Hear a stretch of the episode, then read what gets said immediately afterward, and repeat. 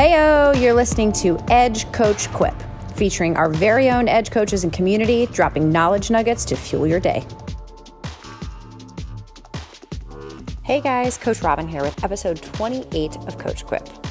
Let's talk about the long run, or the long bike, or the long swim. If you are training for an endurance event, your longest effort during the week is the most important.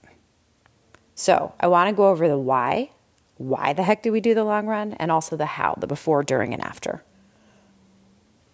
Why you do long runs? Well, first is going to be to get a lot stronger physically. When you run long, you increase the enzymes in your muscle cells, you grow capillaries, a better highway, right?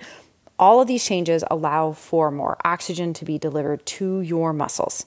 You also, of course, strengthen your muscles, your tendons, and your ligaments. All huge things when you're chasing down something long. You also do long runs to get stronger mentally. We need to callous our minds and the miles and minutes that we really put forward on those long efforts is the secret ingredient to how long distances are possible. So, how are we going to do the long run? Always remember your longest effort is your most important one, so we need to protect it. So, before the day before, we always want to keep all of our efforts pretty chill. We don't need you lifting heavy, running hard. You're going to dial in quality nutrition, be mindful of hydration, and prepare the night before. Lay everything out. Know what you need when you go to sleep so that in the morning you can wake up because you know it's going to be dark and you can get ready.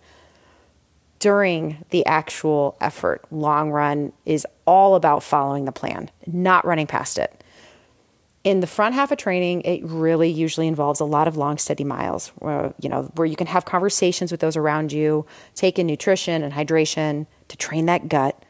And again, do not run faster than written.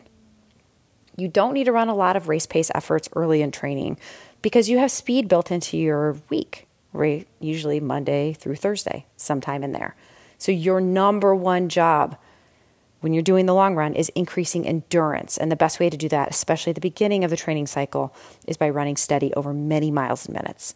Now, in the back half of training, you might see a little bit more color, like pickups and hills and race pace efforts to get familiar with how it feels on race day.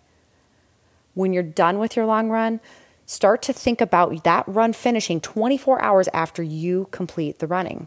Because after all, your body has a lot to rebuild. So, coming back to that quality hydration, nutrition, whole foods, right? Not bars and powders, recovery, and sleep. Those are all going to be key as you rebuild. It's also why we're the busiest on the weekends at Edge. Make your appointments. One more thing know that not all long runs feel good. And when they feel bad, they feel really bad because they're long, they leave a bigger mark. So, as long as you're having about a third of them that feel pretty darn good, a third of them that feel okay, and a third of them that you can just try to forget. You're doing it right.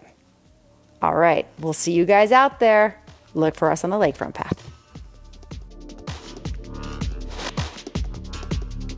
Thanks for listening to Coach Quip, original music performed by Mend. Follow us online on Instagram, Facebook, and Twitter at Edge Athlete Lounge. Our podcast lives in the blog section of our website.